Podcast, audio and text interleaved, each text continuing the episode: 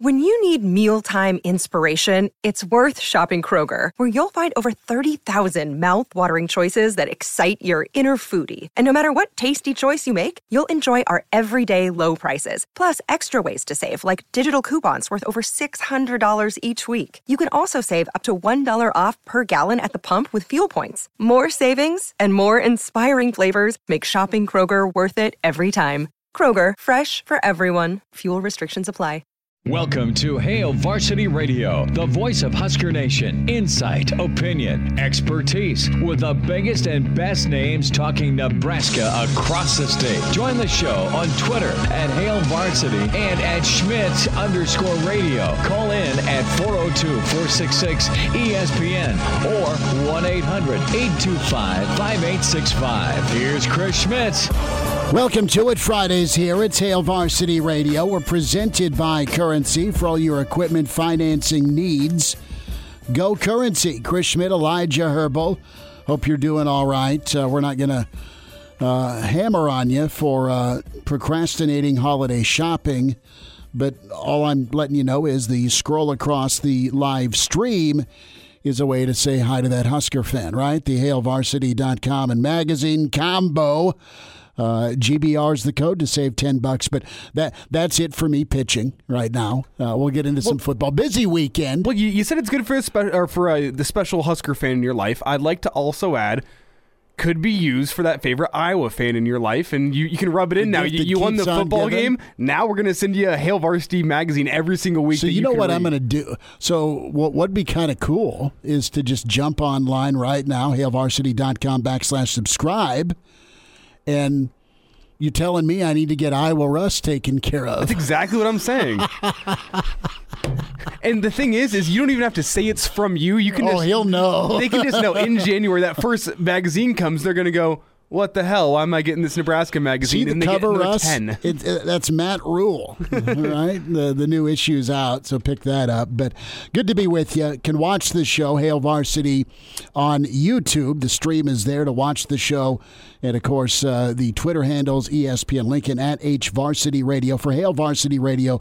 Give that a follow. Also catch Coffee and Cream with Damon and Andrew every morning seven to nine. That is where you can watch the show as well as hear it on ESPN Lincoln and uh, ESPN Lincoln Facebook. Numbers to dial up 466 3776 466 3776 800 825 5865 to get involved with the show. Can also email Chris at HailVarsity.com and uh, give us a follow on Twitter at Schmidt underscore radio. Chris Schmidt, that's me, or Elijah Herbal at Herbal Essence is where you find him. Kind of a newsy Friday.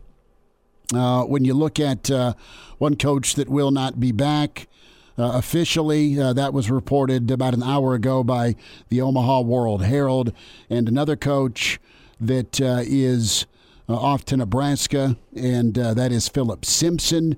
the high school coach at Homestead, supposed to be in town tomorrow as part of the defensive line staff. So we'll get there. 13 visitors this weekend, uh, actually uh, starting yesterday through Sunday. So that's important. Nebraska basketball, chance to uh, rinse and then get after it t- tomorrow in Kansas City. Is it the Sprint Center? Is it got a new name? I don't know. It's been 100 years since I've been down there. But Nebraska a chance to take down a Power Five team in Kansas State. Uh, a good commit earlier today with Alvano from Westside, incredible kicker for the Big Red, and some really good stories. Uh, with the, the traits of, of some of Rhule's best teams. That's a, uh, Sam McKewon special, and Mitch Sherman also a nice write up. Brady Oltmans has been uh, fantastic with Hail Varsity uh, all week and, and, quite frankly, all year. We'll talk to Brady in hour two. Jacob Padilla, no one better in basketball coverage and volleyball coverage, of course. Jacob with Hail Varsity. He joins us in about 20 minutes. Jacob jacked his hand. He's on the mend. Yeah. And I'm like, okay, that's problematic because that dude can can wail away on the computer, but I assume there's a program out there that has voice type. Yeah. I'd assume, or this, this might just be a you know like one of those chicken pecking things with one index oh, finger. You, you, uh, like we all typed before we took typing 101? Uh, I shouldn't say we all. Maybe I'm just part of the younger generation. Okay, well, maybe, maybe typing was just born and bred into me. Okay, well, good. I remember taking it in eighth grade.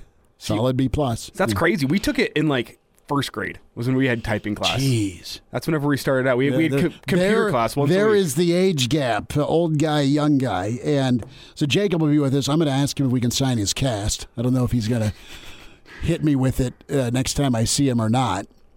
But uh, Jacob Padilla with us here to get things going here in about a half hour.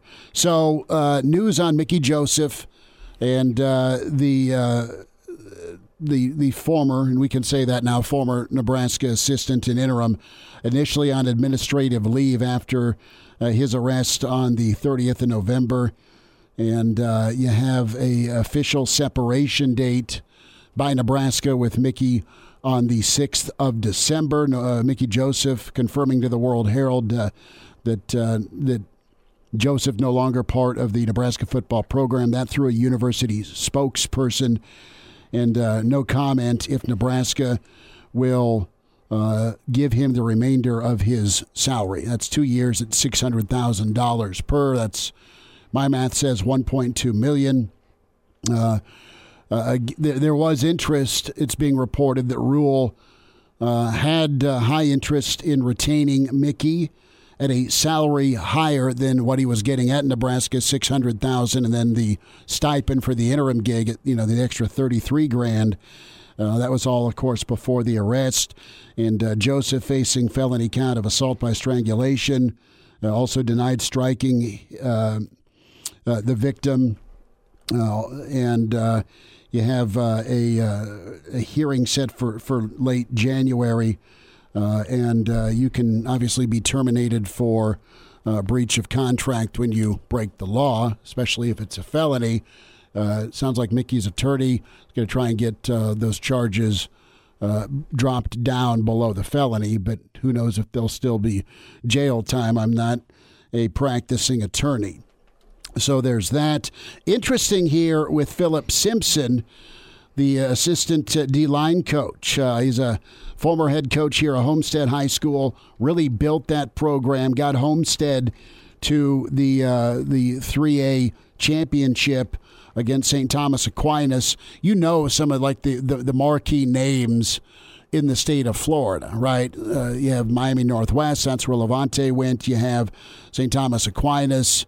Uh, you have uh, a number of high level uh, Broward County programs. And, and Homestead was a, a program that got built up. Uh, with Simpson, he's a former player for Rhule, played defensive line for Rhule at Temple.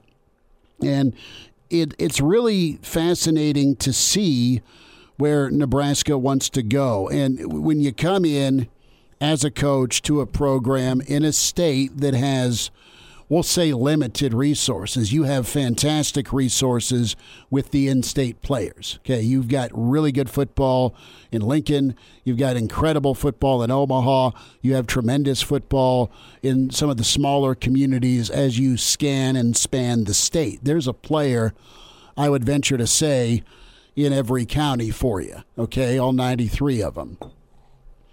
And it's Nebraska's job to uh, try try and keep them all either as a walk on, which is harder and harder to do in today's day and age of college football. But uh, I think Coach Rhule's going to try. Uh, I think Coach Rhule's done a really solid job of uh, making the rounds and continuing to make the rounds. He'll he'll really hit it after spring because Matt Rhule's a fantastic relationship guy by all accounts and he'll no doubt go do that in the state of Nebraska, and he'll probably do it in, do it in some surrounding states. Get connected with the right folks in South Dakota, in Iowa, in Kansas, the Kansas City region. Get out there into Colorado, which will be even more difficult with Coach Prime there. But that 500 mile radius has always been monster for Nebraska, and find a way in, get a foothold in Missouri. Nebraska's had so much talent come from the show me state. It'd be nice to get back there again.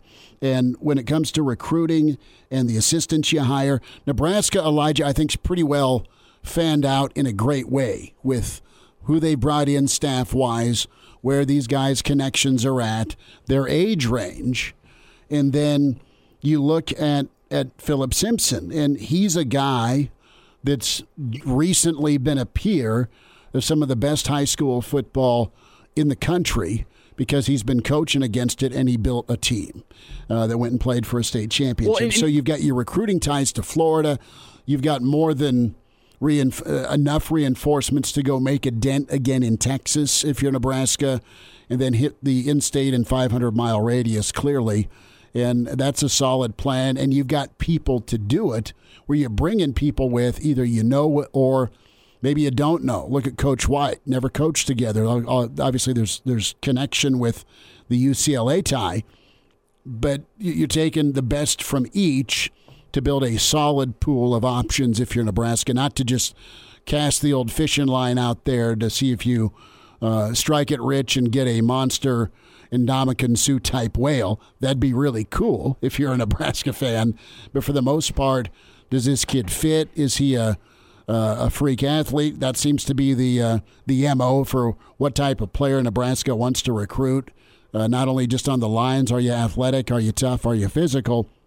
But when it comes to the skill guys, they're all, it looks like, just speed demons and uh, are, are pretty tough kids. So I like how this is shaping up with uh, with the people that have been brought in for Nebraska, and then the obvious ties to some of the regions they have to help bring in talent, but but at a priority keep the in-state talent here. And what I like about Simpson in this role, and that's where we kind of started this conversation off. So I want to get back to him really quick. Is sure he's good on the field. He, he did a great job turning around the the Homestead football program. This uh, last night actually was their first time making it to a state title game in 43 years as a high school. They've always had some issues with fielding competitive football teams, and sure. turned around, took him to a state title game. They dropped it to a national powerhouse, St. Thomas Aquinas, mm-hmm. but led them there and uh, just did a phenomenal job turning around the program. It was a team that was sitting around 500 uh, in the, the, years before Simpson took over in 2019. Their first year, uh, he went two and eight, and then three and three the year after that, the COVID shortened season. And he said those first two years were not about victories on the field; they were about victories off the field, winning in the classroom, and getting rid of team cancers He said the more I dug in, the more the more bloodshed in terms of players and coaches dismissed from the program. But the only way to find the cure was to get to the root of the problem, which was, as he said, guys within the team that we're not all fully bought in. Not. We're not yeah. fully bought in. We're not all about winning on and off the field. So that was his first step, and he went and turned it around that way.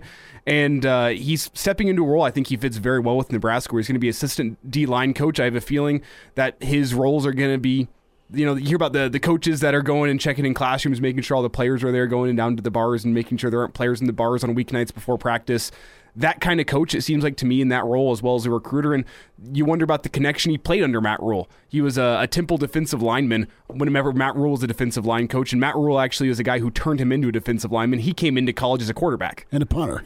quarterback and a punter. Hey, and, you're kind of a crazy dude that throws it. Why don't we put on about well, 100 pounds and go get the opposing quarterback? Well, you want to find a guy that understands how to go find, you know, not your conventional talent, some some some diamond in the rough type guys. That's what he was.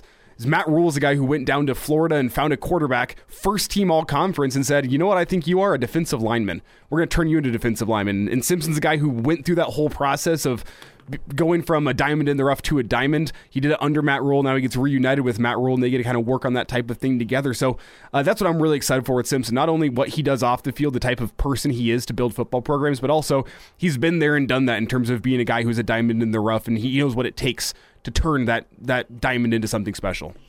Well, it takes pressure, right, to form diamonds, and uh, that will be no doubt uh, imparted on those that stay and those that come to Nebraska. It's not going to be Camp Easy Street, but I do believe in what type of fundamentals coach will be preaching along with his assistants and above all practicing and getting good at your craft and finding a way to, to be a difference maker there. Uh, a nice sit down with uh, with Mitch Sherman as he uh, runs down the blueprint uh, explained uh, with with what, what's what's an ideal person, and it's been um, underlined and circled this week. Uh, the ideal person may not be on a recruiting chart with a four or five star next to his name. Could be, real easily could be, but it might be a one or a two star dude, or even that three star that, all right, what do you project him as? What can you make him into?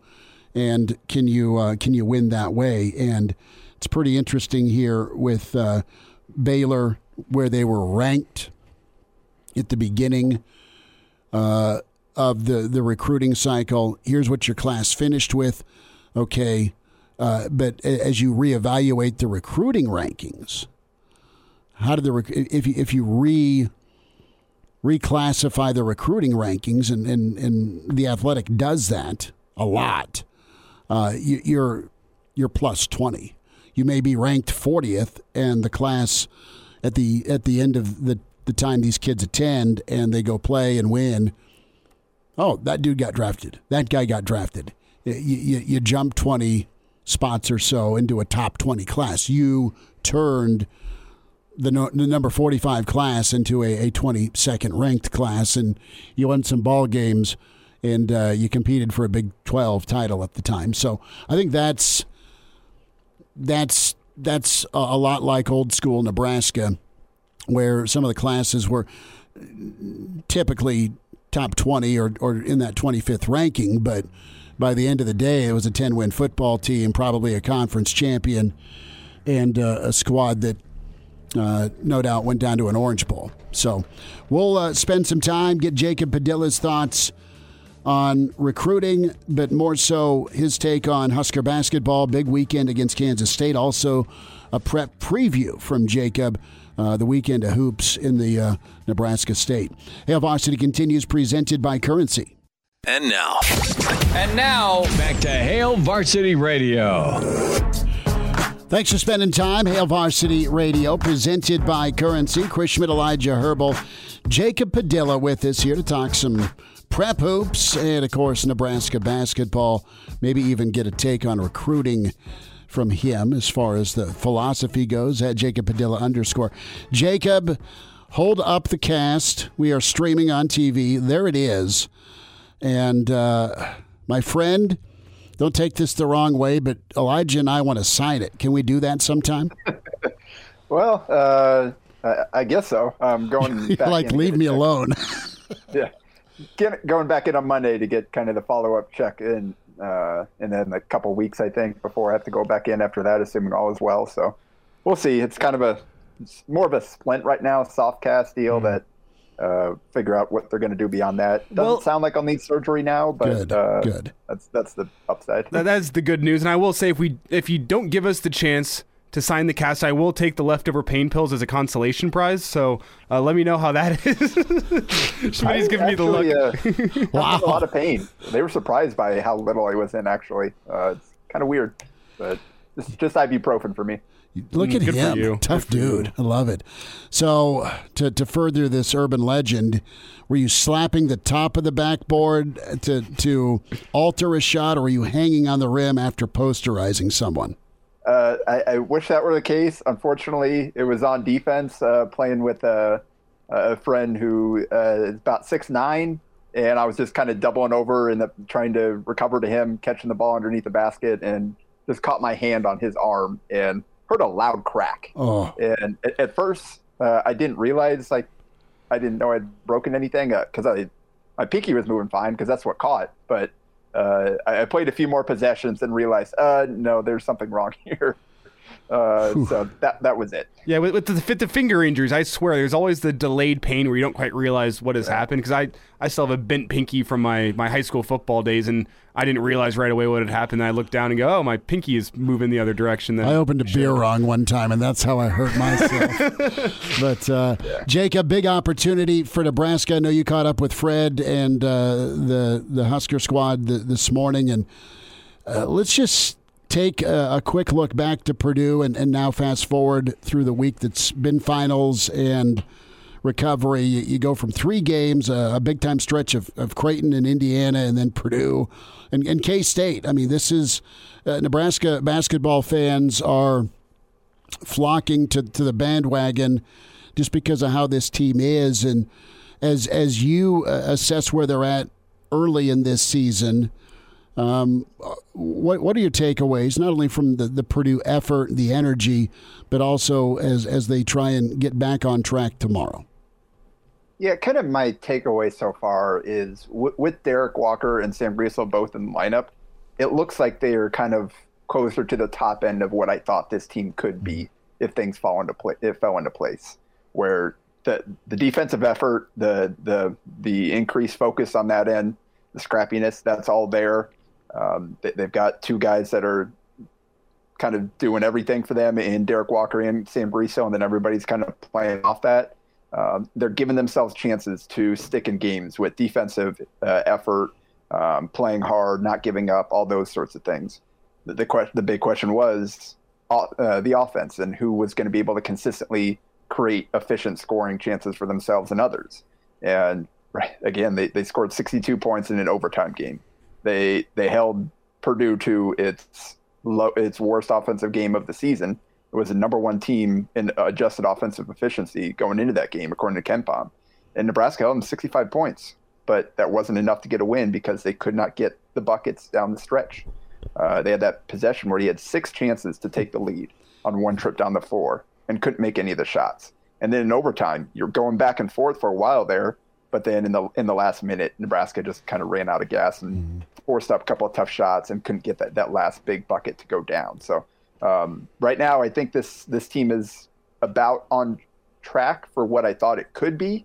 And now the question is, are they going to be able to get over the hump uh, in, in, conference play against some of these teams that they're going to face? Are they going to be able to make those plays down the stretch uh, to, to, take advantage of the fact that they're they're giving themselves a chance to stay in these games. Well, Jacob, you mentioned the Purdue game, and the, the shooting was a little bit disappointing, but I don't think any Husker fans are disappointed in the performance as a whole. When you look back at the last three, I think the one game you might be a little bit disappointed is Indiana, but there are a couple of factors there where, you know, the shots weren't falling early against Indiana. Indiana got a little bit of a rhythm on their home floor, and they got some momentum going, and, and Nebraska wasn't able to play with Sam Griesel in that game due to illness. When you look at those three factors, what do you think the biggest – factor from a disappointing performance against Indiana was, and how is Nebraska going to be able to, to circumvent that in the future?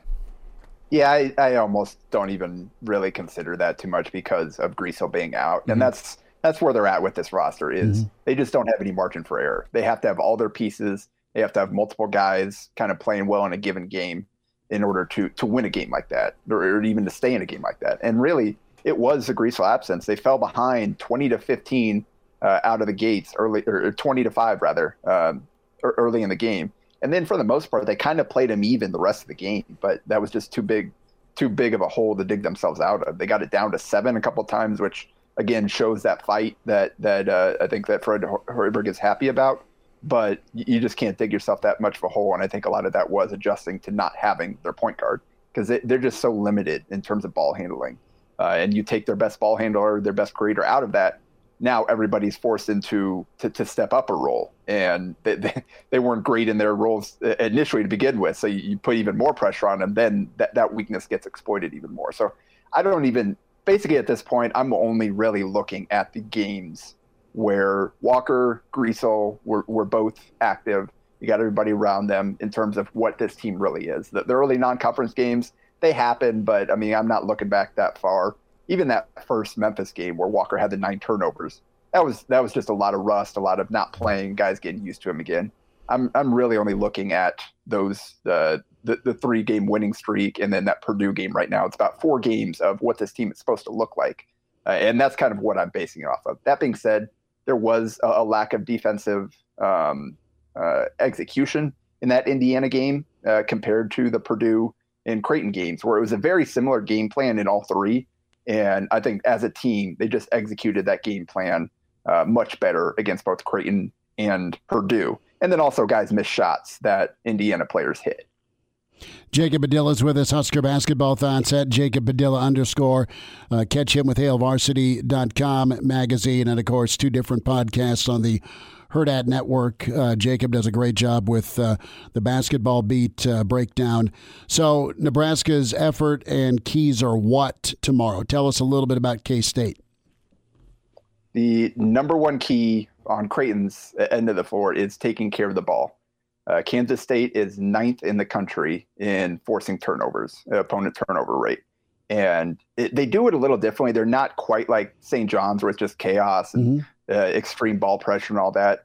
Um, the key is they uh, fourth in the country in non-steal turnover percentage. So they just force you to give the ball away. To, they force you into travels, into moving screens, into throwing the ball out of bounds. They just make you execute at, at a really high level, and it's tough to do with the, the with the way they defend. Uh, Jerome Tang coming over from uh, Scott Drew's staff over there at, at Baylor. Um, he's kind of brought that game plan with him to Kansas State, and they're off to a, a great start to the season. Uh, and, and, then on the defensive end of the ball, it, uh, of the floor, it starts.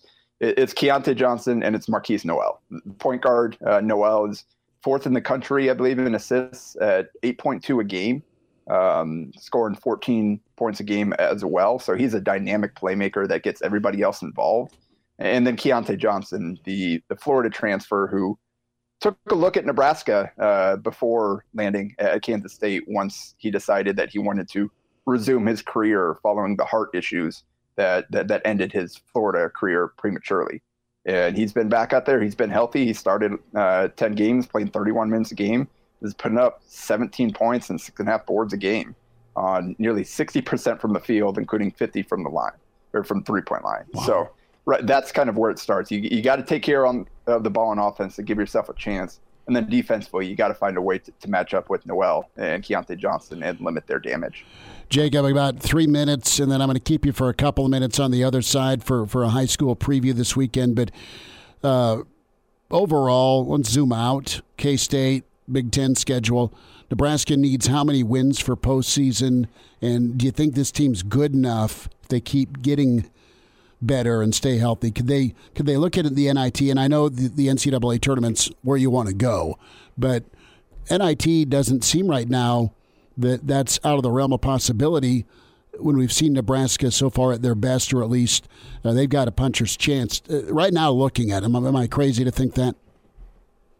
Uh, I mean, if they can continue this this kind of upward trajectory, look looking at KenPom right now, they project Nebraska to finish 14 and 17, ah. and um, that, but that, I mean, they've played half their games without both of their two best players. So I think they're they're you look at just the games since Walker's been back, um, like looking at Bart Torvik, where you can kind of pick a start date. Um, they're like top 60 uh, in his rankings okay. um, with, with uh, since Walker's been back. So um, they're kind of inching forward. Um, they're going to have to win some of these games. Um, they're going to have to pull some upsets, but uh, they've got a chance to. Uh, again, I, I, don't know. I haven't s- settled on uh, what I think a, a, good win total would be for them to target, what it would take to get to the postseason. Because again, it's only been four games where we've gotten to see what this team re- is really supposed to look like. Um, so I'm kind of I, I need to see a few more games into the into Big Ten before I get a real feel for sure. what kind of season this team is going to be able to have. But it certainly looks like that's something that isn't entirely off the table at this point, which you can't you can't have said in previous years. Mm-hmm. Like they don't have uh, a, a buy game loss. They don't have games where they just gotten completely embarrassed for, for the most part so far this season. They, have been pretty scrappy. Um, and again, played half the season without one of their best players. So um, ask me again uh, in uh, in a week or two, uh, then I'll have a better answer for you. But that is something that I think is within the realm of possibility. Some kind of, of postseason, whether one of those smaller tournaments, NIT. Um, but you, you got to start with getting out of the Big Ten cellar, and it looks like the, the, they'll have a chance to do that this year based on how Minnesota uh, and Northwestern look in particular. Jacob, last thought this segment about 15 seconds. You mentioned they need to start stacking some wins together. Do you like their chances against Kansas State tomorrow? again, it's it's a tough matchup, but it is a team that I, I, don't think outclasses Nebraska in talent overall. It's a it's a game that I think they'll be able to hang in and give themselves a chance to win. Question is, can they make those, those plays down the stretch? Couple more minutes with Jacob Padilla. We'll hit the uh, the prep weekend schedule. Find him, follow him on Twitter at Jacob Padilla underscore. And uh, Jacob uh, playing hurt, but he is uh, manning up. Love it. That we didn't do that. I promise. Uh, uh, Jacob uh, is coming on back with us at Hail Varsity, presented by Currency. And now. And now, back to Hail Varsity Radio. Back with you, it's Hail Varsity, presented by Currency. Chris Elijah Herbal, Jacob Padilla. And uh, we'll get you the rundown here shortly of Nebraska's visitors this weekend for Coach Rhule. Nebraska, big recruiting weekend, early signing day uh, coming up here on Wednesday. Jacob, the weekend of prep hoop, hoops action, what's uh, piqued your interest? Who, who are some of the, the matchups you're watching? Yeah, it's an uh, interesting week. It's it's almost too bad I'm going down to Kansas City for the Nebraska game because there's some good matchups on Saturday. Uh, Lincoln East coming off that loss to Lincoln High last night. Uh, I was at that game uh, that went down to the wire. They're going to Creighton Prep for Christmas in the Cage on That's Saturday. Awesome. So that place will be, yeah, that, that place will be a little extra fired up for that one. And uh, East coming off of a loss where they shot two for 20 from three, which is definitely not characteristic of them. You know, they'll be looking to get back on track. So that's got a chance to be a pretty good one. Um, like in Southeast at Gretna, another chance for Southeast, who's only two and two. Um, but they've they've faced a tough schedule so far. The losses have been to East and to uh, Millard North, yeah, so they'll have a crack at Gretna, who's ranked number two right now, one of only three unbeaten teams left. Um, and Lincoln Northeast, uh, who I believe that you, are going to get to see against WS. Yeah, I they can't wait Gretna for to that. overtime. Yeah, they took Gretna to overtime week one um, and f- fell in that one. That's their only loss so far this season. So um, definitely some, some good matchups so far uh, this weekend. Jacob, as it stands right now, can you give me a, a, team to beat in Lincoln and a team to beat in the Omaha Metro in high school basketball? And obviously, we're so far from March that I'm sure a lot can change between now and then as people, you know, are getting from football into the, the basketball flow and recovering from some injuries during football season, I'm sure as well. So, so I'm sure this can change, but as it stands right now, can you give me a, team the to beat? Jacob Padilla Power Rankings. Sure, sure. Yeah. Uh, yeah, I think uh, it's Bellevue West number one with the bullet right now. Um, I think they're kind of clear uh, at, top tier themselves, uh, and then everybody else is kind of chasing beyond that. Uh, Gretna and Millard North are the other two, only other two unbeaten teams at this point, and both those teams have kind of scraped by in, in some games recently. Um, WS is a team with Josiah Dotzler, who uh, committed to Creighton he, he's a difference maker. Um, and they, have got a really good supporting cast around him. They've got sides inside. Jacob Aro is back after missing the, the, the first handful of games for them. They're kind of easing him back into the lineup after uh, some injury issues there. Uh, they got Robbie Garcia as a sophomore, big guy inside, so they kind of got uh, they got multiple pieces there in the front court, and then got shooters, slashers uh, around Dotzler. So uh, Bellevue West, uh, like I said, Schmidt will get a look at them. They're uh, they're definitely number one right now until proven otherwise in Lincoln, at this point, I have no idea. No, everybody everybody's lost at least once. I think Southeast was the team that most were were highest on going in the season, and they've lost twice already, including to Lincoln East. And Lincoln East didn't have last year's leading scorer in Carter Templemeyer in that game. Hmm. Uh, so that's kind of like, oh, what's going on there? Uh, East uh, Southeast has the pieces, I think, to to to kind of round back into form, but they definitely have some ground to make up. Um, and I, I still like Lincoln Southwest, uh, it, just in terms of they have length that really nobody else can match. Uh, just going across the board there, outside of Ryland Smith, it's all uh, super long. It's six six uh, across the board, basically outside of the point guard position. So they can switch everything. They got a lot of length. Uh, if they can get a little bit more consistency outside of players not ma- named uh, Chuck Love, Southwest has a chance to kind of emerge from that pack. But right now, it's anybody's. Uh, it's kind of the the race is wide open down in Lincoln, and I kind of wrote about that a little bit at the end of my uh, kind of recap from that Lincoln East Lincoln High game. Yeah, Jacob, I, I, got a chance to see that Bellevue West team last week, and they were really impressive. But there are still some holes in that roster, and it almost feels like a year where anyone can beat anyone. Like if, if Bellevue West has a night where Josiah Dotzler's a little bit off, they seem to me to be a little bit beatable, and I just don't see a clear cut number one team in the state right now in terms of. Uh, expect them to, to lose only two or three games this year. I think anyone can really beat anyone this year in terms of that, that upper echelon of high school basketball talent. Yeah, the, the top end, we don't have a bunch of multiple teams with multiple Division One players mm-hmm. this year. Like we've seen the last few years, where Millard North they've been loaded, West they've been loaded. Um, you've got uh, team uh, a team like Creighton Prep that was super that was senior heavy, but also had some uh, underclass talent as well to kind of go with that. A few years ago, when they had that epic uh, semifinal with West. Uh, so I think the, the, the, talent just isn't as deep in terms of surefire Division One um, upperclassmen at this point. Um, so that's where it does kind of open the, the door to to more teams being in in the mix, uh, and it should be make for an interesting uh, kind of race uh, to March here for sure. Millard North saw them against Southeast. They were down 12 and just willed their way back in. Both teams uh, had tough offensive nights in the second half, but the Millard North survived to overtime and then kind of flipped a switch and and found a way. So they they have uh, my tip of the cap with what they did, and I think Southeast will settle down with their turnovers. They've got some big time talent. Jacob, just about a minute here. But just overall, your take with, with Matt Rhule uh, and, and Nebraska football, just his approach with how how he's he's been everywhere, his staff has been everywhere, and uh, just some of the recruiting ties they, they seem to have. Uh, and they're always, uh, of course, prioritizing in state. It looks like a pretty good recipe right now. Yeah, uh, it definitely seems like he's he's putting in as much effort as you possibly can at this point between the, the traveling, the the getting uh, others involved, the, the reaching out in person, over the phone, just kind of um, just doing everything he can at this point to like let people know, hey, I'm here, I'm at Nebraska.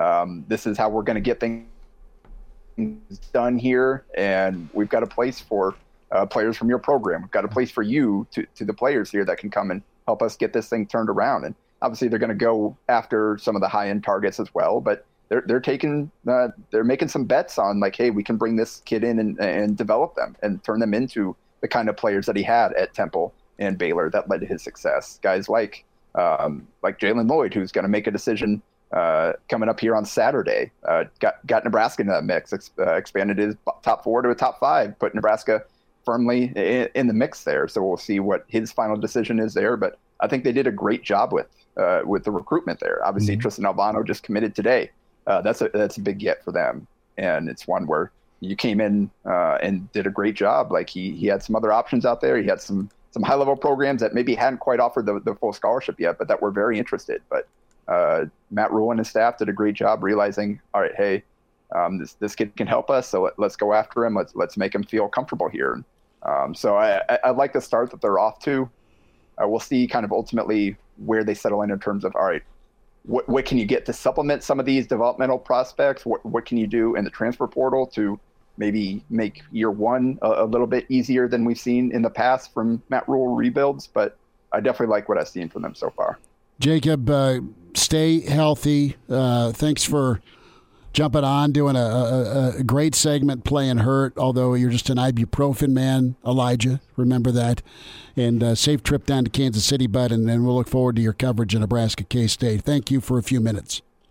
All right. Thanks, guys. Talk See you later. There he is. Jacob Padilla with us. I'm glad it's just a soft cast for him. For now. Come on now, man.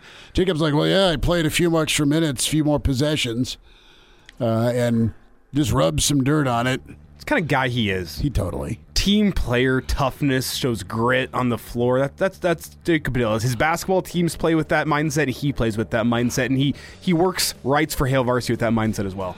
Big time. We will uh, hit some of the recruits that are in town. Give you the names and some of the ideas. Who's Nebraska competing with? Bill Doleman in 15 minutes. Brady Oltmans also from Hail Varsity on the way. Hello, listener. Hey, it's Chris Schmidt with Hail Varsity Radio, and I wanted to let you know about a special deal just for listeners of the Hail Varsity Radio Show podcast. We're offering $10 off the annual subscription price. That means that you can get everything we do 10 issues of our monthly magazine, our annual football yearbook, and all the premium content we produce at hailvarsity.com. Just go to hailvarsity.com backslash subscribe and enter in the promo code GBR for 10 $10 off a full year of Hail Varsity. That's hailvarsity.com backslash subscribe, promo code GBR.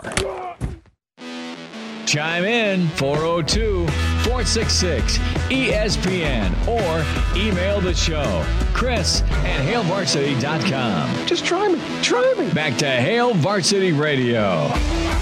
One final time this hour, Hail Varsity presented by Currency for all your equipment financing needs. Go Currency, Chris Schmidt, Elijah Herbal.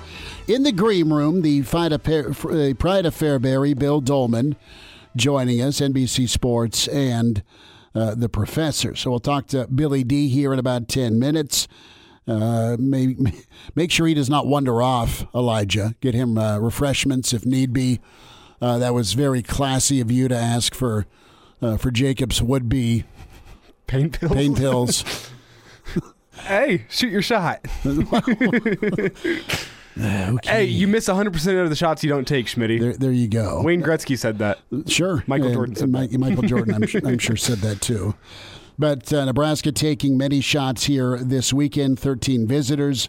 Uh, portal guys, we, we've detailed Malik Hornsby quite a bit, his track athleticism, uh, minimal snapshots at, at quarterback, but at least one start a year a, a, well, this season against Mississippi State. But a couple of guys to, to look at from Florida, from Gators. You need some coffee? it's starting to starting to set in on a Friday. Yeah, I'm ready for the uh, weekend. Corey Corey Collier is a safety, 6'2", 170, super athletic, rangy, pretty physical. It's safety that uh, Nebraska could add from the portal. And then you have uh, Chief Borders – uh, you know, whenever I, I hear Chief, I, I think that's just a great name because you have that one friend that maybe calls other people Chief. Anywho, this Chief is off the edge at 6'5, 240 pounds, and you love that frame and uh, got enough initial wow from high school to be a, a Gator. Uh, another look here at uh, running back Kyron Jones. This is interesting because again another track guy, another 10 6 100 guy and I think coach Rhule's trying to collect as many 10 dot something 100 guys for the Nebraska football roster. That what what's opened this door for Nebraska is Tim Beck. And Tim Beck has a history uh, about recruiting uh, pretty wild running backs, at least when he was at Nebraska. Uh, him and Papuchis did uh, wonders to get a guy named Burkhead. Tim Beck, uh, later into the recruiting process, found a guy named Ameer. So Tim Beck's got a pretty good eye for, for running back talent that's got good burst, athleticism, balance, can catch the football. Jones seems to fit that. The, the, the question is can he, will he flip? from uh, from NC State. That's the the question. You've lost Beck, you lost Mr. Garrison, uh, former Nebraska offensive lineman John Garrison, great O line coach at NC State, hired away by Lane Kiffin a little more than a week ago. So does that open the door for Nebraska to get Jones? Do we have confirmation that Eric Fields is going to be in town? I talked to you about him. That's it. That's he's a line, he's a linebacker at uh, Ardmore, Oklahoma. Yes, this guy is worlds of talent, super impressive. Like the type of diamond in the in the rough type guy, not ranked in recruiting services. I believe he's currently in Arkansas State, soft commit. Yeah, and no no Power Five offers. This kid, I watched his film. Two two five offers. He had Okie State and Tech that's come in late on. Okay, him. Tech's come in late. Okay, I but, I look but at this guy. Points well taken. This guy is one of the most phenomenal looking athletes on high school tape that I've seen in a long time. I can't for life me understand why he isn't ranked by recruiting services. Runs a 10 8 100 uh, at, oh, at a little over 200 pounds. Plays linebacker, had 180 tackles his senior season, averaging 18 per game.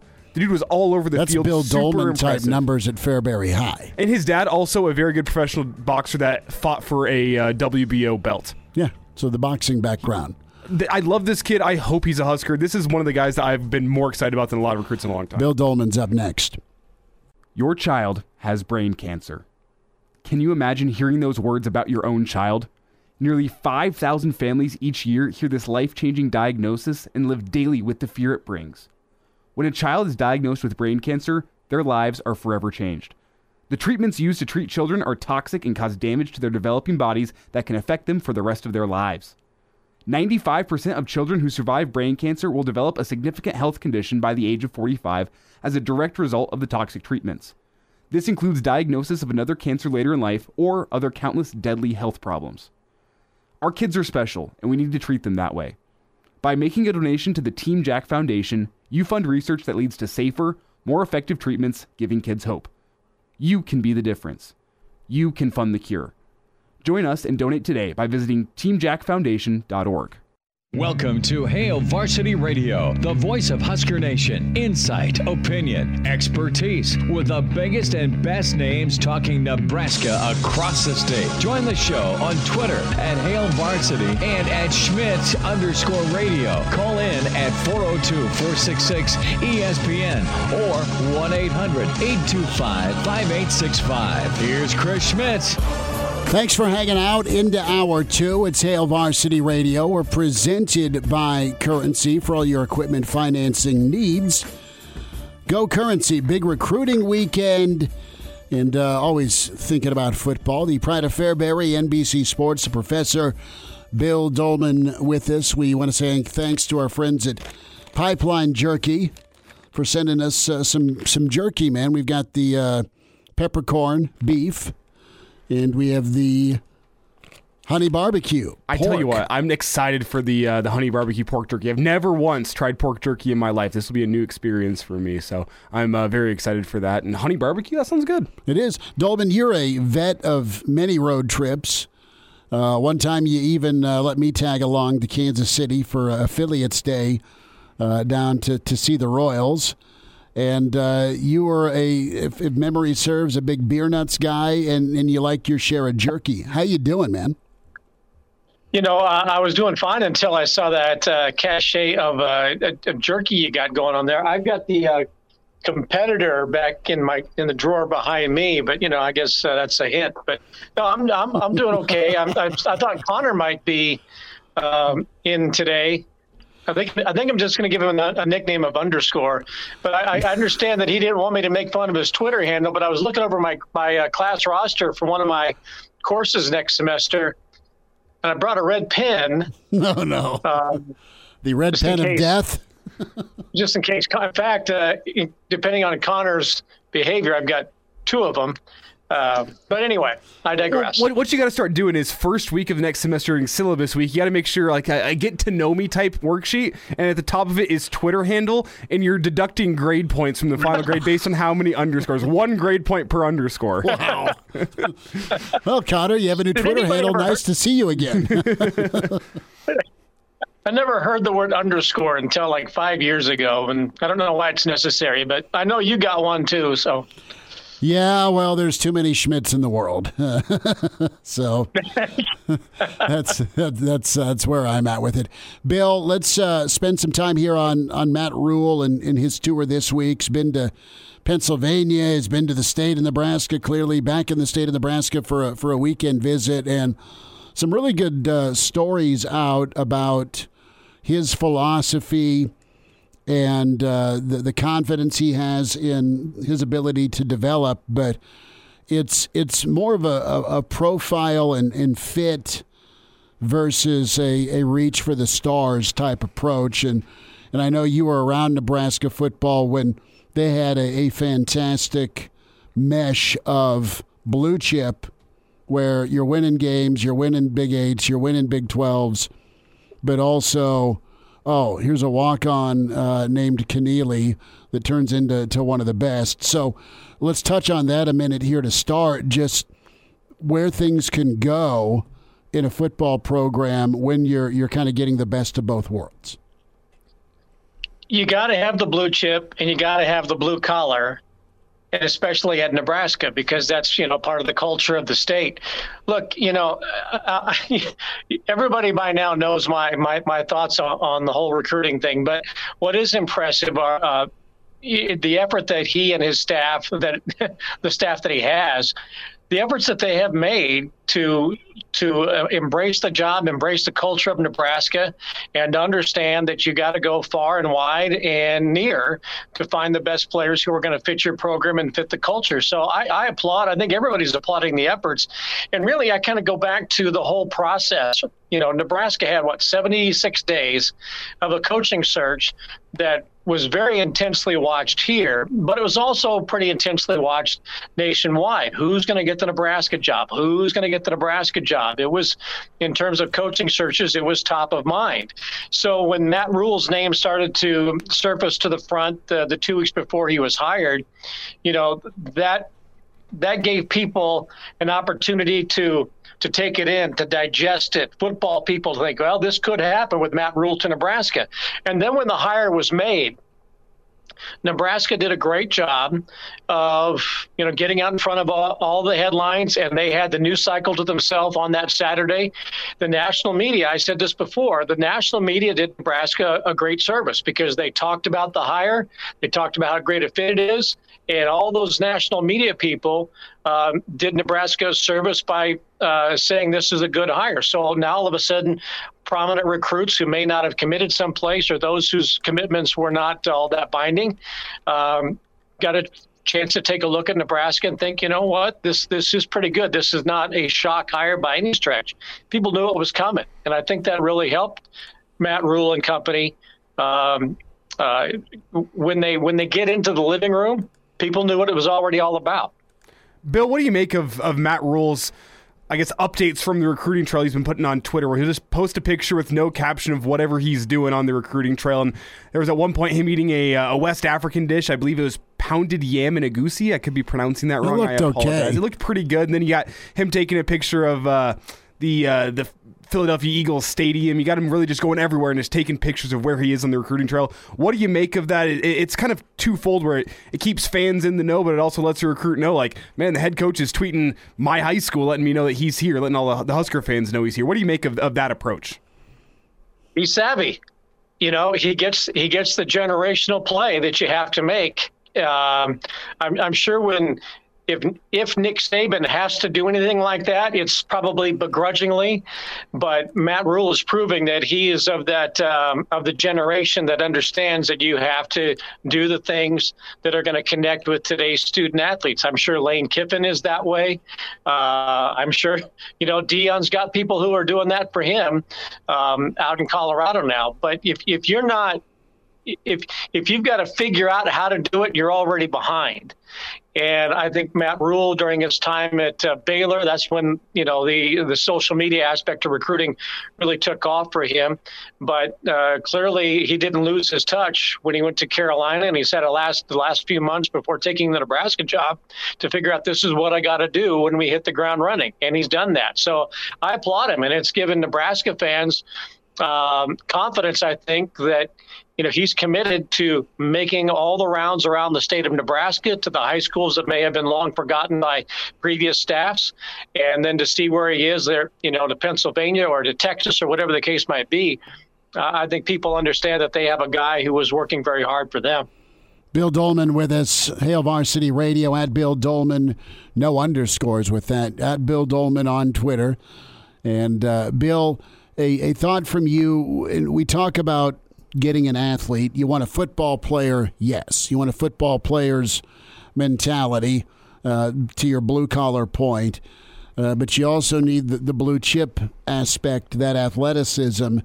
And you can go get the, the guys that will uh, be rough and tumble in the phone booth. And there's a lot of crossover between wrestlers and O line or D line play. And then you look and as you branch out with some of the skill, Nebraska seems to have guy that played football that's a speed demon, uh, that, that triple jump or long jump or they're 10 point something in the 100. So, uh, what's your experience been? What's your thought when you look back at Nebraska's success? Did they dive into the, the, the track aspect a lot, or was it more just kind of knowing what they see during evaluation, whether or not the kid had multiple sports under his belt? I think that's always been very important to Nebraska athletics, not just um, you know football, but you have you you always I shouldn't say you always. I think most coaches like to have athletes that um, that participate in, in different sports, aren't specialists. You know, Terry Pettit built the uh, the volleyball program back in the late 70s and the 80s with uh, track and field athletes around the Midwest and turned them into great volleyball players, which then, you know, Nebraska has become the hotbed of volleyball and athletes who specialize. But I think most coaches uh, really favor having athletes who have a variety of sports resumes, um, have a lot of sports on their resume. And when I I got a kick out of this kid out of Texas, you know, I'm not a big believer in recruiting services and they slap the stars on guys. This guy, I remember when when he when Matt Rhule got the commitment of this this speedster out of Texas as a grade 100 guy. Bryce Turner. He didn't have any stars, right? And all of a sudden he commits to Nebraska and he's a three star guy. Well, how did that happen? Hmm. Because Matt Rhule decides that he's a, he could be a great football player. So now all of a sudden these recruiting geniuses give him three stars. You know, it, coaches want to find people who are going to fit their system, both not not just on the field but off the field. And I'm sure that he's got an idea that this this kid out of Texas and all the other ones that he's uh, that he's recruiting are going to be the kind of people that he's going to want to uh, be around personally, as well as you know develop them mm-hmm. athletically. You know, there's a character aspect to it as well. And you might have a five star guy, and you get into the living room, and it's just not a great fit personally and it's not worth pursuing that. Maybe, but you got a three star guy that you know has a great work ethic. May come from a farm, may come from a city, but if they want to work and they're high character people, that's probably more valuable over time than getting an impact five star. Bill Doleman is with us here on Hail Varsity Radio, and you talk about impact five stars, Bill. And there, there's also impact three stars. This is kind of something we hit on yesterday. The fact that the, the, the three star to five star to four star to whatever the ranking is is just kind of based on the tools a kid has, kind of like the NFL draft. And you can have impact three stars if you, you go find the right guys and you, you get the right tools for your system. And I, I want to pose the question to you how many freshmen do you think Nebraska needs to have that are impact guys next year? Not necessarily starters, but that they see the field and they make an impact in some way based on the, how the past couple years have gone and how there's going to be some changing schemes this offseason. Realistically, how many freshmen do you think Nebraska needs to be getting on the field making some sort of impact next year? Well, I hope not very many. You know, you Nebraska last year had 151 guys on the roster, and 110 of them, 110 of 151, were in their first second or first 2.0 whatever season. Mm. You know, guys who were first, second, third year of college, and they were relying on those. And you know, you think about Ernest Hausmann who I guess is going elsewhere, and you know that's his prerogative to do so. But think about how Ernest Hausmann looked in that first game at Northwestern, right? I mean, he looked uh, a little disillusioned right? You know, yeah, granted, he's playing in Ireland of all places for his first college game. Now, he developed as the season went on, but he kind of disappeared there for about four or five games, right? I don't think Nebraska wants to be looking for people, even though this is a new regime. I don't think you want to be looking for impact freshmen as a priority. If somebody comes in and just dazzles you, then yeah, maybe you got to get them on the field. But you would hope that those guys who remain in the program, who don't jump into the transfer portal, it seems like that's slowed down just a little bit. Now it might happen again in spring, but you would hope that the guys who are in the program are seeing this as a new opportunity to you know to get excited about playing for Matt Rhule and his staff and, and a new philosophy, and that this is their chance to seize and to make a difference that they're not worried about who's coming in in this recruiting class and who's their guys and who are the other guys guys. Uh, I, I don't think it can be a priority for Nebraska to find that that guy that you're going to try and be a focal point, whether they're a wide receiver from Lincoln or a defensive lineman from Texas. Bill, and to kind of piggyback off the the impact freshman, that's what's hurt Nebraska for too long, and over a couple of different staffs is that you threw guys in when they were young and weren't ready, and you asked them to carry too much weight. And Bill, your confidence level here, couple of minutes left, when it comes to Rhule knowing when the kid's ready to get more time. Hausmann was, all right, dude. Uh, yeah, Henrich bust up his hand. E, get in there. that that was it. It was it was it was a necessity, and it, it worked out okay for Nebraska with Ernest getting better as the year went on until he hits the portal. But Rhule and and being able to to get a kid ready and also communicate that now we think you're ready to, to get in there. That's that's the dance that has to go on here with the portal era. I would think the Rhule is savvy enough, and we go back to the social media thing. I think he's probably savvy enough to know the personalities once he gets to know everybody in winter conditioning and spring ball to understand that a guy who was in the program last year, or maybe in his uh, going into his third year in the program, that they may be better off developing them for more immediacy and immediate need than to throw a true freshman in there. You know, you go back in time, Will Shields, Tommie Frazier, you can, there's probably four or five true freshmen who had an immediate impact in the Nebraska football program. And I don't think any program, whether they're in the 90s or the 2020s, want to have to rely on true freshmen unless they're just absolutely a dominant player that earns the right. But even then, I don't think you want to throw them in there like Ernest Hausmann that very first game and say, You're the only one who can help us out here. If Matt Rhule is a developmental guy, he'll develop the depth that's already in the program and get those guys ready and serviceable. And if there's somebody who can play, he'll get them ready for when the time is uh, when they are needed later on. That's the question. How much depth is in the program? Bill. Although I do like the kicker. Yeah. I think the kicker could have an impact pretty quick. Bill's like, get uh, get the West Side kid uh, the new Adidas and, uh, and and hustle him out there. Bill, we love ch- checking in with you. We'll uh, we'll do this again before we sign off uh, for the the holiday season, the Christmas season. But always appreciate you. Thank you so much for spending time tonight. All right, guys, go big red and Merry Christmas. There we go. Bill Doleman with us. No underscore there at Bill Doleman on Twitter. Bill, we'll see you soon. Appreciate your time, bud. Uh, Chris Schmidt, Elijah Herbal will uh, get some thoughts on the recruiting weekend. Brady Oltmans on the way uh, with Hail Varsity. We're presented by Currency. Like what you hear? High quality radio and podcasts are just part of what we do at Hail Varsity. I'm Brandon Vogel, managing editor. I wanted to offer listeners of the Hail Varsity Radio Show podcast $10 off the price of an annual subscription. That means that you can get everything we do 10 issues of our monthly magazine, our annual football yearbook, and all of the premium content we produce at hailvarsity.com. Just go to hailvarsity.com slash subscribe and enter the promo code GBR for $10 off a full year of Hail Varsity. That's hailvarsity.com slash subscribe, promo code GBR.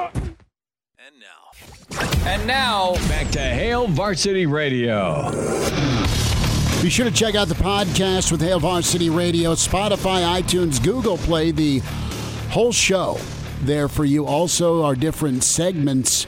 Uh, so if you just want to hear from Brady Oltmans, you can do that. Bill Doleman, Jacob Padilla, just as an example. You can watch the entire show, comment on the Hail Varsity YouTube channel or find us on Twitter at Schmidt underscore radio or at Herbal Essence. Brady Oltmans with us, staff writer, HailVarsity.com and magazine at Brady Oltmans on Twitter. He has been your eyes and ears for Nebraska's recruiting weekend and also all the uh, the changes that have gone on with the Nebraska staff.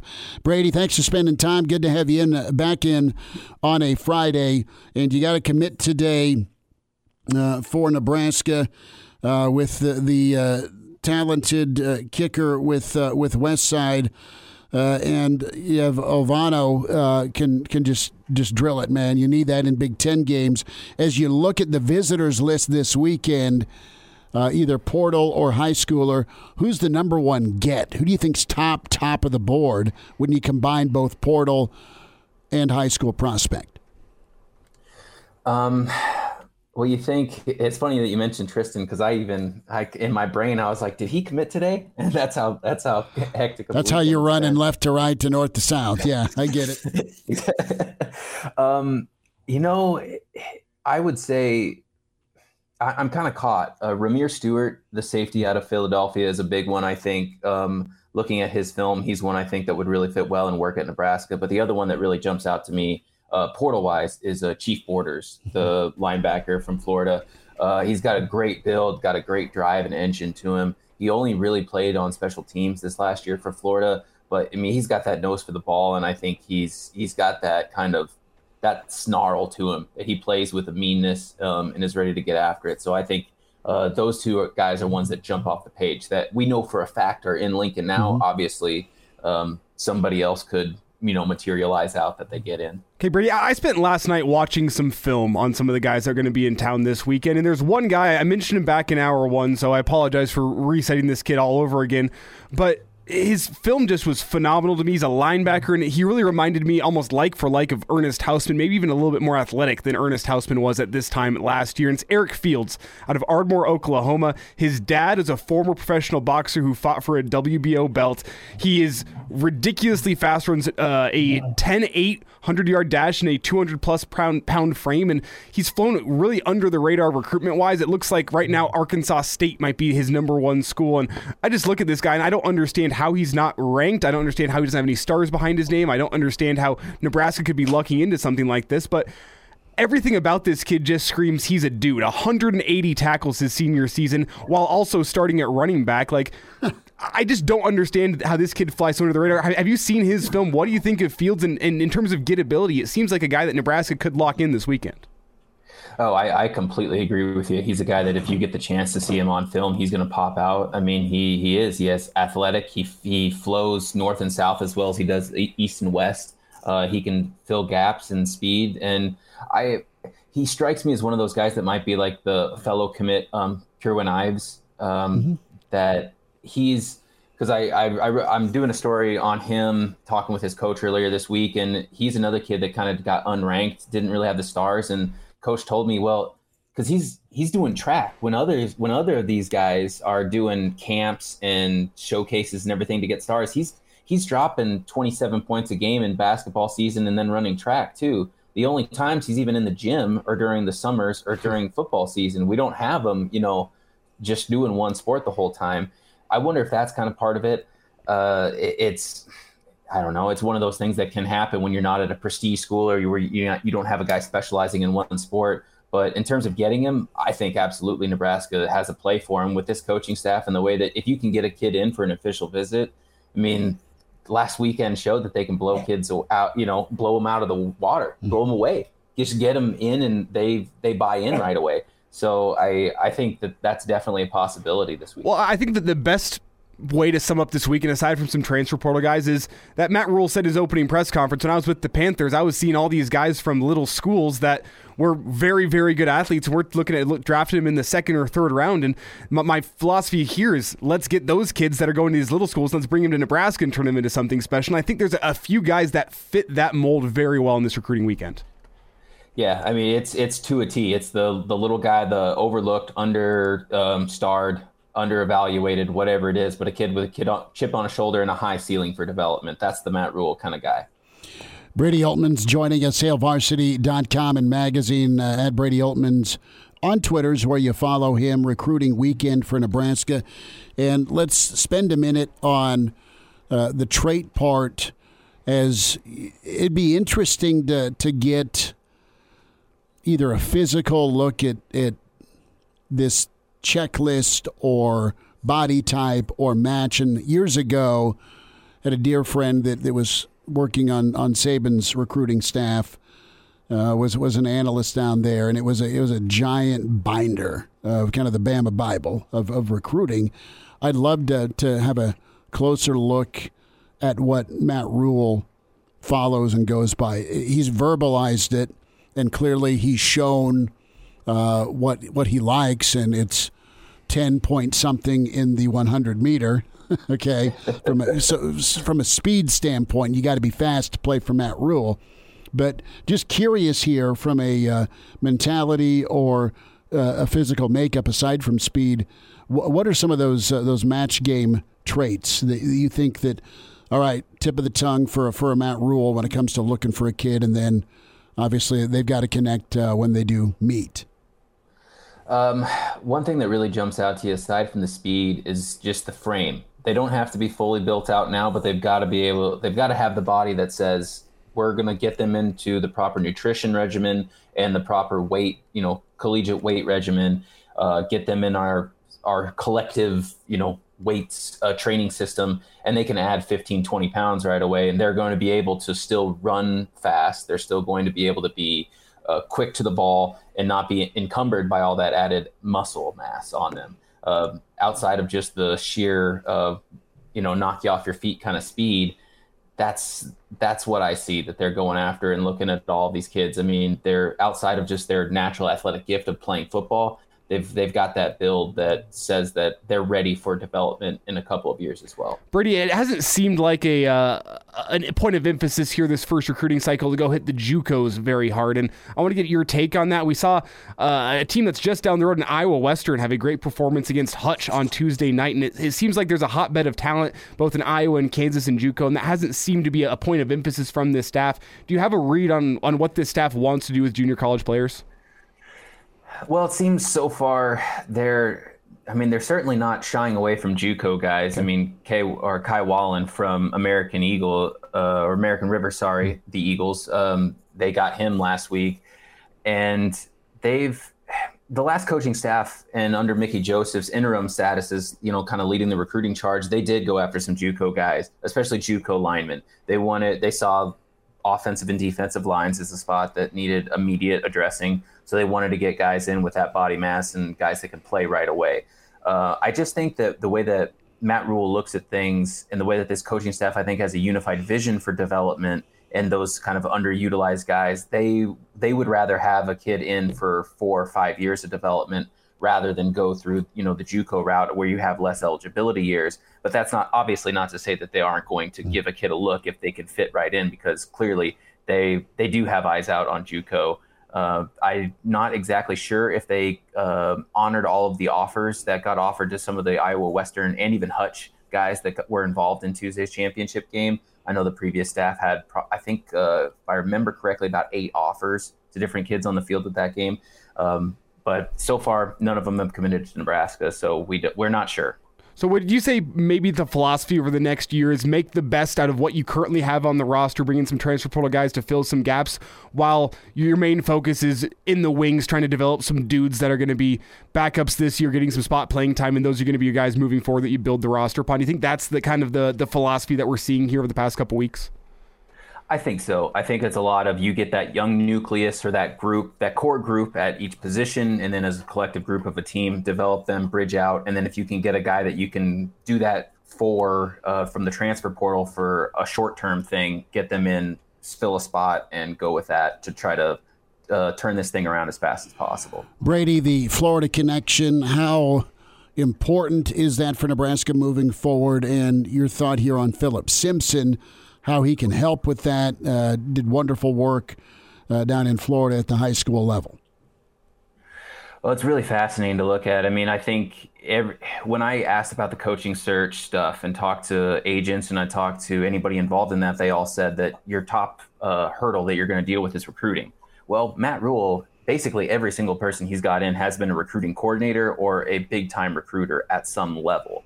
Um, even Philip Simpson that they get in now, um, he's already they've already offered a sophomore corner, you know, at the high school that he was coaching at, and and you kind of see it's mixed up by his experience at Texas. They've shown an ability to recruit mm-hmm. Texas. They're going in Jersey. They're going Pennsylvania. Now they're in Florida, and they're they've, they've got some offers in in Michigan and all over the place. It just it shows that they're not afraid to spread their recruiting map as wide as possible, and they're not afraid to just go after it. I mean, Kay, uh, Kai Wallen again um, is from California. You know, they are going to be aggressive when it comes to recruiting, and they're just going to be aggressive when it comes to getting guys who can recruit. And and if you want to get Nebraska back up to prominence, like he's talked about, that's what you got to do. He's also very sensitive of the re- the relationship build Brady in state, and he's taken not just token time in Nebraska, but he's he's really worked in state here. He's done a nice job of balancing. Yeah, I mean, you you really can't speak enough about it. I think he there's a concerted effort by the entire coaching staff and a unified vision to ensure that kids who grow up in Nebraska, they have the choice to either I want to go to Nebraska or I can go elsewhere, but it's going to be tough to turn down Nebraska. Um, and even some of the guys that are committed elsewhere now, they're they again to their point on aggression, they are going hard at flipping some of these kids. I mean, they are really trying to um, to make a last push ahead of early signing day that says Nebraska is really going to be your best option under us now. We don't know what happened before, but we are going to be your new coaches, or we want to be. Brady, 10 seconds. What's coming up from you and the new issue of Hail Varsity Magazine? Well, I did a deep dive on Matt Rhule's background, a lot of the stuff, him growing up in New York and then uh, state college and football and playing at Penn State, just to kind of get an idea of who he is as a person. Can't wait for it. Some can subscribe. HailVarsity.com backslash subscribe. Save 10 bucks. The print, the digital. GBR is your code. And great work from Brady. Follow him at Brady Oltmans for all the recruiting updates uh, this weekend and beyond. Brady, we'll see you soon. Thanks for the time, man. Appreciate you guys. There he is. And now. And now, back to Hail Varsity Radio. Back with you at Hail Varsity, presented by Currency. Chris Schmidt, Elijah Herbal. Reminder the weekend edition tomorrow morning, locally in Lincoln. ESPN Lincoln, 7 to 9 a.m. So if you're up making a coffee run, you're getting the kids to workouts, training, their job, or what have you, uh, catch us or get the podcast of the weekend. Mr. Cranack will be ready to rock. Elijah is not allowed to leave the studio, especially during uh, early signing period week. Bless his heart. And I'll be uh, fighting off the German Shepherd. So, pot roast, the uh, Nebraska defensive line coach Terrence Knighton uh, tweeting out uh, a little bit earlier today around noon cinnamon rolls and chili with several question marks. And I know Alton Brown was here at the Lied Center in Lincoln last week, mm-hmm. and the chef, you know, from Food Network, is that where he was at? Yeah. I, Good I watched, Eats. Did you watch Good Eats back? Yeah, no, I watched his shows. Yeah, I, I, just didn't know what what network. Sometimes they they jump around to the Food Channel, Food Network, whatever. Anywho, you have uh, pot roast said, you know, is this a thing? And people freaked out over Alton uh, doing it the wrong way. Well, uh, Alton Brown dumped his chili on, on top, top, of, of the cinnamon, cinnamon roll. roll. And, and, That's wrong. And and listen, I don't care how you eat it. If it is your thing, I know it's uh, flexed on. I mean, Nebraska is known for a lot of things. Nebraska is known for amazing steaks. Nebraska is known for the, the best corn on the cob. Nebraska is known for being fabulous and the creator of the Reuben. Yeah. Nebraska is known for Runza. Nebraska is known for Kool Aid. In the wrong parts of the state, Nebraska is known for meth. I wasn't expecting that turn right okay. there. But but cinnamon rolls and chili are to keep the drug reference going like crack to some people. They love it. It's it's, it's I think it's phenomenal. I, I, I disagree. I disagree that if anyone pours their chili on top of their cinnamon roll, I firmly disagree with how you are choosing to live your life. Okay. That is wrong. There should not be a bean or a piece of ground beef or what have you in your chili that comes into a bite of a cinnamon roll. That is wrong. The proper way to do it. What if you're scoop? But but you, you're you're unraveling the cinnamon roll yeah. that's on your bread plate. Yeah. Or or your napkin and then you, are dipping into the chili. You, yes, you dip into the chili to get the sauce. You don't yes. dip in to get like meat and no, beans. You're, you're not. You're not. You're not. Fritos scooping it. No, this is not. This is not, not a taco scoop. dip. No, this is not a tortilla chip with salsa.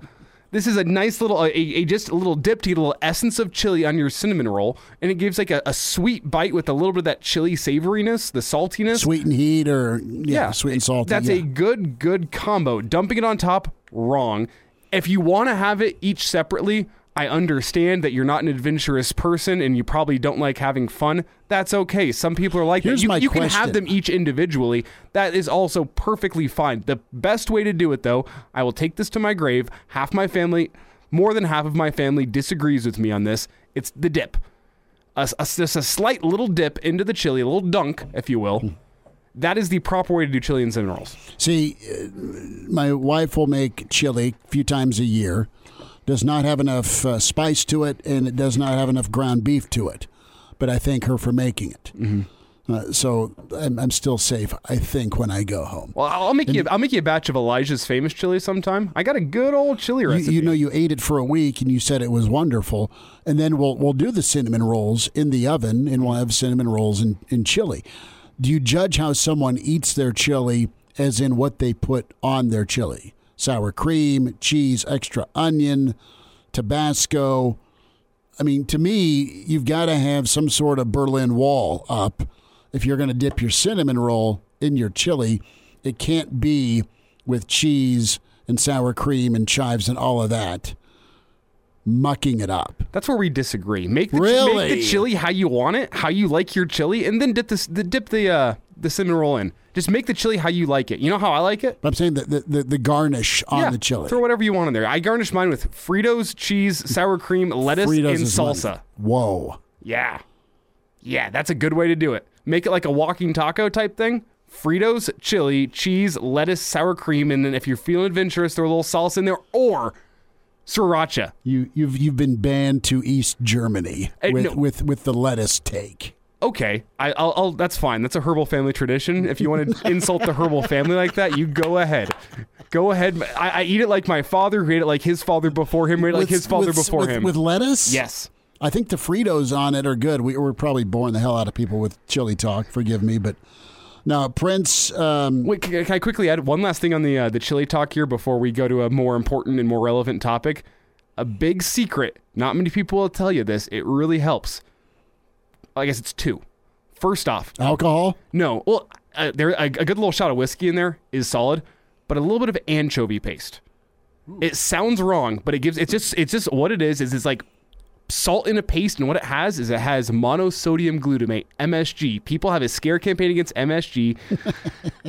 it tastes better, and the, the adverse effects are the exact same as salt. If you use MSG in high quantities, it's the same side effects and, and effects of salt. So I will say, either a little MSG, a little anchovy paste, it really is going to help your your chili out at home. Here, uh, we got to pull Vogel tomorrow on his chili. Mm-hmm. His chili, Vogues is like from scratch, good with his chili sauce or making a barbecue sauce even. And then Cranack has his name up on O Street. I've heard his is good three times, and it's not the normal name you see on O Street on some bathroom wall. okay, this is like chili champion of O Street three years running during his undergraduate years. Mm-hmm. So you have to talk to him about the, the lettuce part. Fred Hoiberg was not asked about chili today, but he was asked about his basketball team and, and how they've processed a torrid week against three ranked teams, two in the top five and and getting ready for K State? Team's doing well. They uh, obviously had a very important week with finals, and it's always a very unique time in our schedule in in this business. When you have finals week, you have a couple guys that really uh, have to finish strong in that area. Our guys, for the most part, did a great job all semester putting themselves in a good position. But there's always a couple guys that really have to do a great job finishing and cramming and staying, uh, having long hours over with the tutors. Uh, but looks like our guys have done a really good job, and we won't have any issues heading into the next semester. It's it's an emotional time as well, especially when you came off of last week, and then you have the lull of, of a week without playing games, and now we got to get back into that competitive spirit. We we try to have good, hard, competitive practices, uh, but nothing compares to that game type action. And you know, really, we haven't played a team like this in a long time that has this type of length across the board and athleticism. They're really good on the offensive glass, and we have to to get back and we have to get our defense set probably pretty similar to, to, Creighton as far as getting back and getting them into a half court, uh, you know, by maybe sacrificing a little bit on the offensive glass. But you know, they, they, again, it's, it's, it's a great opportunity for us again playing against another Power Five team, Power Five league, in a, in a great venue, and important stretch for us heading into the break. Let's squeeze in uh, Keisei Tominaga from Fred if we can, and just what he's doing so well right now. I think we might be out of time. Ay caramba! Those okay. those hard breaks will get you every time. They do, but that's okay. Uh, we'll hear uh, a couple of last thoughts from Fred Hoiberg. Friday edition of Hail Varsity Radio podcast is available, and you are invited to partake in that. Subscribe does not cost you anything, and you can watch and comment on the Hail Varsity YouTube channel. Give us a follow on Hail Varsity Radio's Twitter as well as at H Varsity Radio, Spotify, iTunes, Google Play, uh, where you can access the, the podcast download as well. We'll wind out a Friday. Hail Varsity continues, presented by Currency. Miss us? Come here, brother. Give me a hug. Bring it in for the real thing. We're on call for you. Catch the podcast at hailvarsity.com, the ESPN Lincoln app, or download them on iTunes. Saddle up, partner. Back to Hail Varsity Radio. Winding down a Friday, it's Hail Varsity Radio presented by Currency. For all your equipment financing needs, go Currency. Chris Schmidt and Elijah Herbal. Reminder to get buckled up this holiday season. Using your seatbelt saves lives, prevents injuries only if properly worn. Buckle up. A message from the Nebraska Department of Highway Safety Office. So, the thing that's happened this year with this Nebraska basketball team is they have rarely had it, it hit and click on all cylinders. They've either been without one of their stars or both of their stars in Walker or Sam. And when they've had them, it's it's looked pretty good. Uh, the other night, as Nebraska fought and fought and fought overtime with Purdue, uh, Wilcher had a, had a tough night. Still busted his butt defensively, didn't let it affect him on, def- on, on the defensive side of the court. But think about getting him in that magnitude of game uh, where he's able to hit some shots. So he was off offensively. Uh, Tominaga came in off the bench and really sparked. So there's some some games guys will disappear, but there's someone else who steps up. Nebraska will need that tomorrow. And from a turnover standpoint, that's going to be your key tomorrow. But what kind of performance and consistency do you get from Keisei?